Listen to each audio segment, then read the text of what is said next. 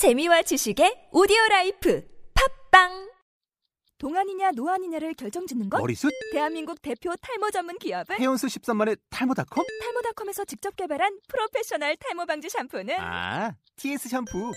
늘어진 두피 모공을 꽉! 단 한 올의 모발까지 꽉! 사용할수록 풍성해지는 나의 모발. 이제 탈모 고민 끝! TS 샴푸. 영어로 막말의 발음 경보기 제46강. 나 오늘 컨디션이 별로 안 좋아. I'm not feeling so well today. I'm not feeling so well today. 자, 그러면 교재 본문 A, B, A, B 대화 한번 들어가 보겠습니다. A. You're not leaving already, are you? B. Actually, I'm not feeling so well today. A. Uh-oh. You better go home then. B. Yeah, sorry. I'll have to see you later. 자, 여기서 어려울 수 있는 표현들 발음 하나하나 체크해 볼까요? already 아니죠, 여러분. 제가 많이 어, 듣고 보는데요. already 아닙니다. already.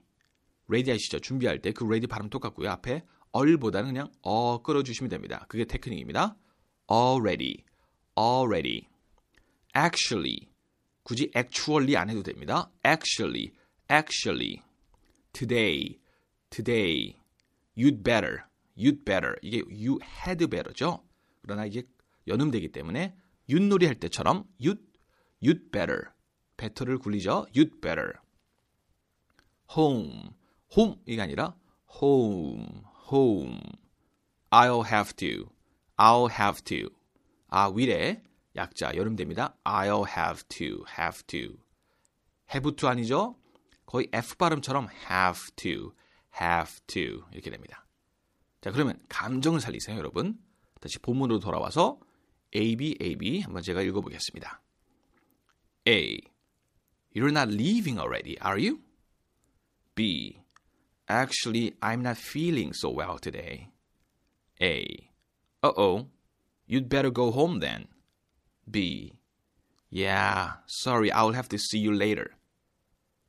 오늘의 표현, 나 오늘 컨디션이 별로 안 좋아. I'm not feeling so well today. I'm not feeling so well today. 오늘의 표현이었습니다. 자, 그럼 다음 강의에서 뵙겠습니다, 여러분. 바이바이.